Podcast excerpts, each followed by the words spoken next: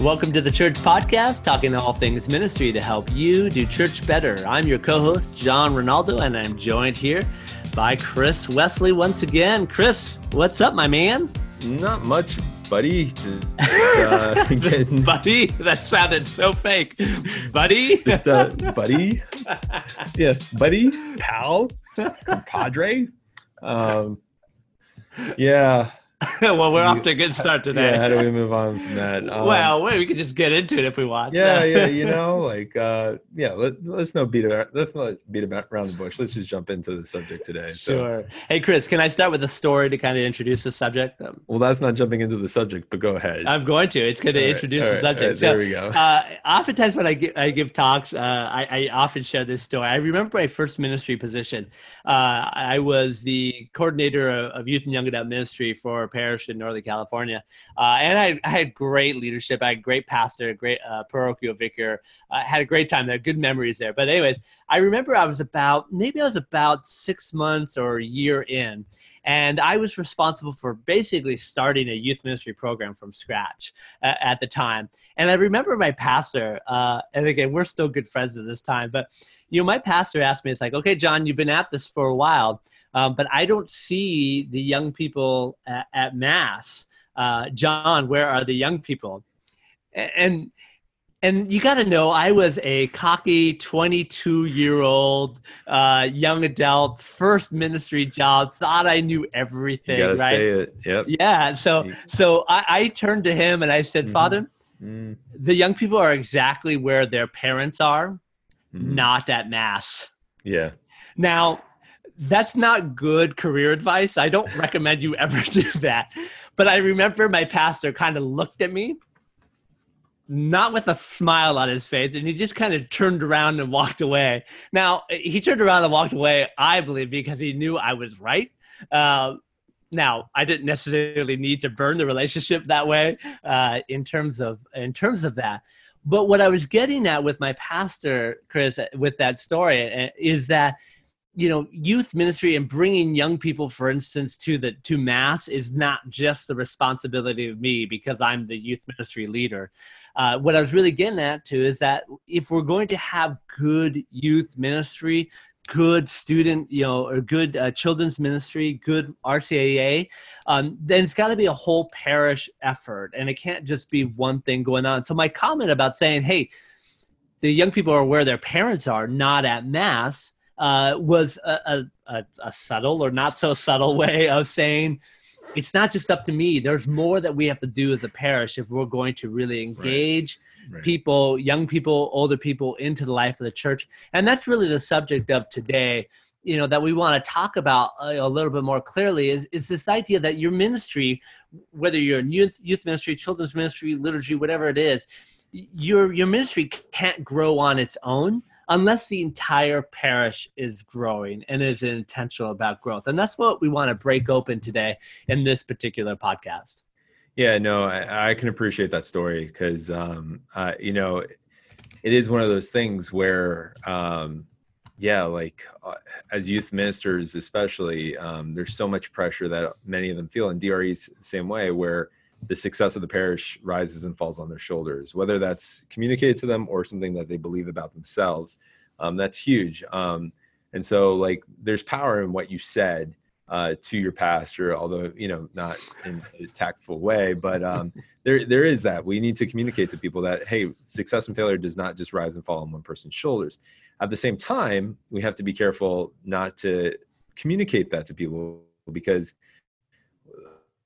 the way that I could perceive your statement, John, is also that John is not taking any responsibility for the success and failure of this church. So just as one person is not responsible for the success and failure of a church, everyone is responsible for the success and failure of the church. And, you know, there's all those great phrases out there, like one spoiled apple ruins the bunch, you know, and basically that's where we've talked about organizational health before, you know, organizational health trumps strategy, or eats strategy for breakfast, depending on the book subtitle that you're reading that day. But, you know, I think, and that's what we want to talk about is how are, you know, if the church is made up of many parts, but is one body, Like, how do those parts interact? How do those parts work with one another? And I think, and this is where I'd like to take it, John, I don't know your thoughts. I'd like for us to talk about some of those areas that I think are universal that work together. And the first place that I would start, because just being a youth minister, is the relationship between youth ministry and children's ministry, right? So there are a lot of times, and this isn't against any particular DRE or youth minister out there, where we say, all right, I'm responsible for pre-K up to 8th grade, and you're responsible for 9th grade to 12th grade, or I do religious education, you do youth ministry. And those are two different things. You stay on your side of the fence, I stay on my side of the fence, and let's hope it all works out. Where really, when it comes to the formation of not just children and youth, but even adults, I think, you know, I always look at it like baseball, right? The minor leagues and the major leagues and everything like that. And not to say that youth ministry is major leagues or adult ministry is major leagues and everything else is minor, but it is looking at your farm system and saying, like, how do things build upon one another? How are you, like, moving people through this process of, so yeah, I think for me, one place that sticks out is the relationship between children's ministry, youth ministry, and even adult like formation. Yeah, I agree with that, you know, and that's one of the things that one of the parishes I'm working with right now, for instance, is I'm going to be meeting with them very soon. And I'm going to meet with all the formation people together who are responsible for the different formations. So children's ministry, youth ministry, and adult faith formation, including RCIA and some of the other things. And literally what we're going to spend time doing as a group is mapping out our formation strategy and where we touch people, right? Where we are interacting with people and where are the gaps, right? And part of the reason to have that conversation is I want us to recognize that we have gaps, and often those gaps, for instance, this is probably the most common gap that we have, is between baptism and the first part of religious education or faith formation that we have, which in many parishes may be K or first, maybe you've got a pre-K, right? But there's a gap there where we get baptized and we have no interaction with kids or parents for basically 4 or 5 years after baptism, right? So one of the things that I'm working with this parish is mapping this out. What does this look like basically from womb to tomb, right? What does formation look like, and where do we currently touch people? And where are the gaps? And then how do we address those gaps? And the second part of that conversation, Chris, is then, okay, how do we feed into each other, right? I always said when I did youth ministry training, it's like, good youth ministry is good family ministry. You can't minister well to young people unless you're ministering well to their parents. And so how does the youth ministry leader work with maybe the adult faith formation person, if you have that, in terms of working together, you know, to provide that overlap? And those are strategies that we need to kind of be intentional in thinking about. And that certainly goes to the point of, you know, young people are exactly where their parents are at mass. They're not there, you know, because most young people, children especially, you know, they have no choice. They go if their parents go, or they don't go if their parents go, right? And so so to blame kids or young people, youth, for not being at mass is really unfair, because they really are in control of their parents, which all leads us to believe and say we've got to be involved in adult faith formation as well, which, by the way, our documents suggest that adult faith formation needs to be at the center of what it is that we do at a parish, right? And we've talked about that before, but I think it's important to reiterate it again. Our hearts are burning within us. 1999 USCCB document, United States Catholic Conference of Bishops, basically says in that document, adults need to be at the center. But if we're really honest, Chris, if we really evaluate what it is that we do, we know that that's not the case for the majority of our parishes. We spend a lot more time on children's and youth ministry than we do with adult faith formation. And so I think having that strategy of mapping out, you know, how it is that we interact with different age groups, I think is really important. And then figuring out how do we, one, work together, to your point, right? So we don't have that classic silo mentality. But then two, how do we fill those gaps together? Not the youth minister, not the children's minister, not the adult faith minister, not the pastor, but all of us together. How do we fill those gaps? Yeah. And I think that's key. And I would repeat, like what you said, that adult faith formation is really where the focus needs to be. And I know some of my fellow youth ministers aren't going to agree with me on that. And but like the reality is, if you have someone who's focused on the formation and development of people who are serving inside the parish, people who are serving outside the parish, if you have someone who is focused on the well-being of small group communities and things like that, if you have someone who's focused on and the catechesis of certain adults and everything, and they're working together, the fruits of their labor are going to impact youth ministry and children's ministry, because you will, as a youth minister or the DRE, not be fully responsible for men and women who are going to serve in your ministry, because you have someone helping form that. You, as a youth minister or DRE, are not going to be banging your head against the wall trying to form, relational ministry, because someone is helping you do that at an adult level, and parents are going to understand, small group leaders are going to understand what relational ministry looks like. You're not going to be creating these silo service opportunities, because there's going to be someone on your parish staff who is helping you connect to different outreach opportunities and service opportunities for students, for children, for families in that regards. In other words, it doesn't just fall on you. And so I get really irritated when, you made the comment before, good youth ministry is good family ministry, but that's not to say that the youth minister does it all by his or herself. That is that the youth minister or the DRE is responding to the needs of kids and teenagers specifically in a way that whoever's in charge of adult formation or discipleship is unable to do. So you're extending that capacity in that way. So I think, in regards to a formation standpoint, it makes sense. In regards to a ministry standpoint, that's how they're connected. But I want to go back to like what you were saying, kind of the topic of conversation with your pastor was mass, right? Because I think you see a lot of churches that have so many great events, so many great programs going on, but then you come on Sunday and it's like dead, right? It's just like dead. And the quick thing to blame is the priest or the director of music or liturgy, because, the music might not be great or his homily might not be great. And I think that does matter. It definitely does matter. But a huge component too is, how are we equipping men, women, children, teenagers to be engaged in that liturgy in a part where they're actually invested in it? I hate when people say, we engage people in the liturgy by encouraging them to sing and say the prayers aloud. Yes, that's a part of it. It's not the only part of it, because that's still just being a spectator, right? How are men and women in the pews actually a part of the liturgy celebration, the mass celebration there? Serving is definitely one way of it, but even like how we behave, the environments that we create, before and after that, I think all matter. And they're so connected, because not only will it make your liturgy more powerful, but then it'll also start to bleed into your other ministry programs at the parish. Mm-hmm. Yeah, absolutely. I mean, we have to remember that liturgy is where every single one of us listening to this, that's where we touch the most people in our parishes, is the liturgy. And so going back to what Vatican II says, the liturgy, the Eucharist, is the source and summit of our faith.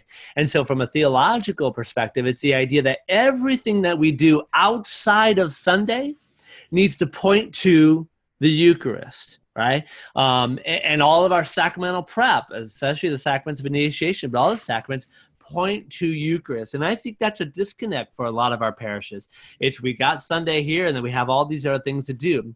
If we really truly understood how interconnected, not just theologically, but spiritually, our ministries are to what we do on Sunday, we would think differently about how we do our ministry as a whole. And so how does our sacramental prep for First Eucharist, well, that's a little bit easier, right? Because it's focused on Eucharist. How does our sacramental prep for confirmation, for instance, connect with Eucharist? How is what we're doing in youth ministry connect back to what the Sunday experience is like?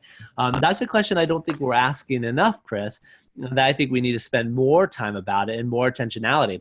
Again, going back to one of the parishes I'm working with right now, that's an intentional conversation is with the liturgists. We've been talking about, we need to help educate the parish community about liturgy and how liturgy works, and do some liturgical catechesis, basically. And so one of the strategies that we're starting to develop is how do we work with the faith formation director and the youth ministry leader and the adult faith formation to kind of bridge that, right? Because you could do some liturgical catechesis on Sunday, for instance. But now what we're doing is intentionally connecting the liturgy director with her fellow staff members and saying, and let's bring this into the curriculum for faith formation, youth ministry, and adult faith formation, right? And we're still trying to strategize on what that looks like. But again, we're trying to bridge these gaps in terms of relationships between staff members and ministries. And at the same time, what I would say is, as in this parish in particular, as you bring that into the faith formation curriculum, at the same time, the liturgy director, or the pastor, or whoever's, a part of the mass, needs to listen to say, like, okay, we're going to teach about the mass, but how do we not lose sense of what's relevant in people's lives right now? And not to say the mass isn't relevant, of course it is, but like, so many times I know that there are youth ministries, and I was one of those youth ministers out there where I didn't want to get stuck in the weeds of catechesis, I'm trying to figure out the right way to say it, but like into the deep dogma of things, because I knew that these kids were suffering, with bullying and sexual identity and things along those lines, which again ties back to the Eucharist in some way or whatnot. But if they're so deep down that pathway, to talk to them about liturgy all of a sudden, it's going to be like, well, why does that matter? So what we have to do is say, okay, if we're going to teach people about liturgy and about mass and have them go to mass, then when they come to mass, we have to be ready to talk about their lives and what's going on in their lives at the same time. And so it's a both and thing. And that's where there's tension, but it's a good tension to have. And that's where conversations about not only do what I want you to do, but let's talk about how our ministries are interlocked and married and work well together. That's where you're going to then have people, not only will you work better as an organization or as a church, but you'll see people understand the concept of how everything your church does is tied together. Mm-hmm. How it's not just like, well, I just go to mass at, St. whatever, but I never go to mass there. I go to mass at another church. All of a sudden, people are going to start to see how it's tied together. And what you'll do is you'll get buy-in, but also not just buy-in from their time, but also buy-in from their finances too. They're going to invest in that because they're going to start to see the life change that's creating in their own lives. Mm-hmm. Yeah. If we want to see parishes grow, a youth ministry is not going to grow unless children's ministry and adult faith formation and liturgy is growing. Children's ministry is not going to grow by itself unless youth ministry. I mean, that's the interconnectedness that you're talking about. If we want to see growth in all these ministries, then all these ministries have to grow together. It's not enough to say, I'm going to hire a dynamic children's minister and this person is going to transform our parish. It's just not enough if there's not transformative things happening throughout the entire parish and throughout the entire life cycle. And this is the trap that we get caught in sometimes. Like, we just expect, I'm going to hire a really good youth minister and they're going to grow the youth ministry program. Well, okay, maybe they'll grow it a little bit, but again, it's interconnected. It's to use a fancy word, it's a symbiotic relationship. Youth ministry will not grow unless the entire parish is growing, and that's the intentionality that I want to have in this conversation. Well, even if it grows, when that person goes away, it'll disappear because it's not supported by that, right? And it's not supported by the culture of the parish. Right. It's supported by a personality, which is never a good idea. But yet, it's a way that we operate a lot. And that's especially true in youth ministry, more so than any other ministry. We used to call it the old Pied Piper model, where, you get the Pied Piper who comes with his little flute or whistle or whatever, and all the little mice come scurrying around him. As soon as you get rid of the Pied Piper, you don't have the mice. I'm not calling youth mice, but I'm just using it as an example, Chris. I know that's where you were going to go. Man, John, you're heating. I read your mind. No. But, as you were talking, though, one thing that I was thinking about is a great question for you or your staff to answer is, are the ministries in our parish, built off a culture or a person? Are they built off the culture of the church, of discipleship, of what God's calling us to do? Or is it built off of a person? And the way that, or the way to answer that is, if that person stepped away, what would happen to the ministry, right? Like, would would someone be able to step in and say like, hey, I can take it from here and keep it going, or would it just fall apart? And it's a scary question to ask. You know, I even look at where I am in ministry, and honestly, I think I'm moving away from the personality, but also I haven't been here long enough to I think build that. But really, you've got to ask the question: is this a ministry or a church built off of culture, or is it built off of a personality? And you kind of need both. I think there's a beauty to both, but you definitely don't want it just built on one, especially just built on personality. Because the personality can change the culture, and the culture can support the personality. So that's why it's not just one or the other, it's both in that regards. But yeah, I think it's important for us to, again, look at like, how are things intertwined?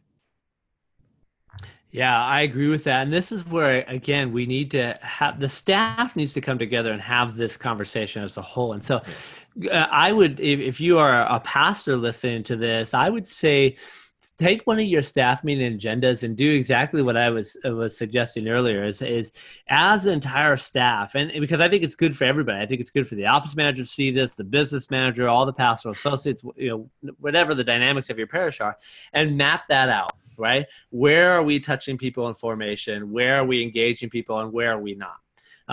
And just start a dialogue with that. What does this mean, you know, for what it is that we're doing? And how successful is the feeding of children's ministry to youth ministry, for instance, right? Are we seeing success in that, or are we not? If we're not, what's the issue there, and how do we strategize around that? This becomes good, intentional, strategic planning when it comes to formation, again, from womb to tomb. And that would be a great 90-minute staff meeting agenda. You know, it won't be done in that 90 minutes, but at least it's a good initial conversation. And part of it is start to change the culture, right? The culture of the parish, saying that it's not just about me and my ministry and what I do, but it's how I collaborate with everybody else on staff and the work that we do. And that is best led by the spiritual leader of the parish, which in most cases is the pastor. So if you as pastor can take that and make that happen as part of the agenda, you start, regardless of what the results of the actual conversation is, you're starting to shape culture. You're starting to shape the way people think about how they work together. And that's huge. And I think that's really important. So I highly recommend this as a staff meeting agenda item. Definitely. Or two. Yeah, no. And what I would add to this as well is, you know, take the time to look at the culture you have as a staff, right? You know, take the time to say, you know, like, are we healthy as an organization? Are we getting along? Can we have these conversations? Because, John, what you're introducing are pretty tough conversations where people can feel attacked, where really it's a discussion about ideas and strategies and not about individuals. It's a place where we have to really be honest and trust that the people who are talking to us are trying to help us and not tear us down. So, you know, before you have this staff meeting, also take time to say like, okay, are we mature enough to really have these conversations? And are we willing enough? Are we working together on this, or are people here for their own agenda?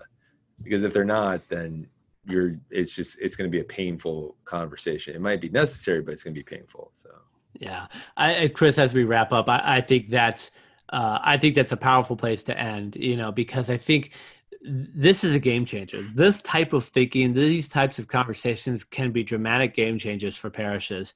And these are the conversations I have. And I know you have the same type of conversations with your clients, Chris, and the work that you're doing is we've got to break out of these silos. We've got to think holistically as a parish.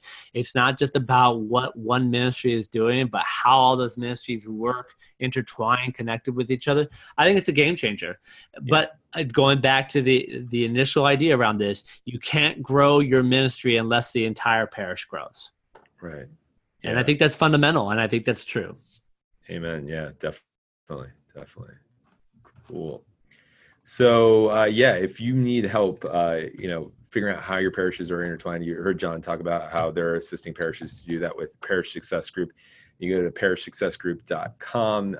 That's where you can go. Or if you need help just maybe within your ministry, with youth ministry or children's ministry, reach out to me at marathonyouthministry.com. John, if people want to connect with you further, how else can they reach out to you? Come have a conversation with me on social media. Would love it. I'm at John Ronaldo on Twitter, and you can probably find me easily on Facebook and other places. I just type in my name. Awesome. Awesome. And you can reach me at Marathon Youth Ministry, all things Marathon Youth Ministry and social media. But of course, you can reach out to us at thechurchpodcast.org. There you can shoot us an email at questions@thechurchpodcast.org, or, just leave a comment on the website. Definitely visit us on iTunes. If you're not a subscriber, subscribe to us on iTunes or other places where podcasts can be heard. And definitely leave a review. And I just want to give a shout out to our last review. This is from NH, which I assume is New Hampshire is the best. They wrote, "This is a fount of wisdom and expertise. I couldn't possibly say enough about the podcast.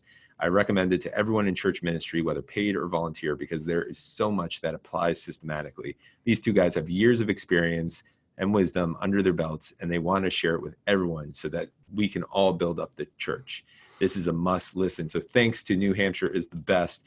Since my wife is from there, I agree. I don't think my wife wrote this because I don't think she listens to this podcast, John. But my wife does not listen either, so that's okay. Yeah. That's okay. They're not in direct church ministry. Right They're now. Not our audience. That's right. Yeah. They only found out that you and I were talking like when we went out to Vegas. No, I'm just kidding. But, but our wives are very supportive of our antics and yes. podcast. So, but anyway, leave us your support on iTunes or anywhere podcasts can be heard. Again, thanks for joining us. And John, let me close this in prayer. Father, Son, Holy Spirit. Amen. Heavenly Father, I want to thank you so much for this time to talk about how the church is a body, and there are so many different gifts and talents and parts. And God, when the people work together, we're not only a movement, but we are an example of your love and your grace and mercy.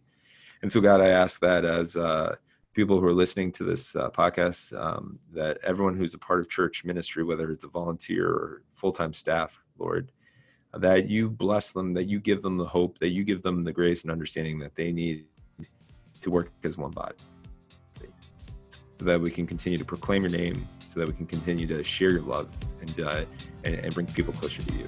Thank you for all that you've given us. In your name, pray. Amen. Father, Son, Holy Spirit. Amen.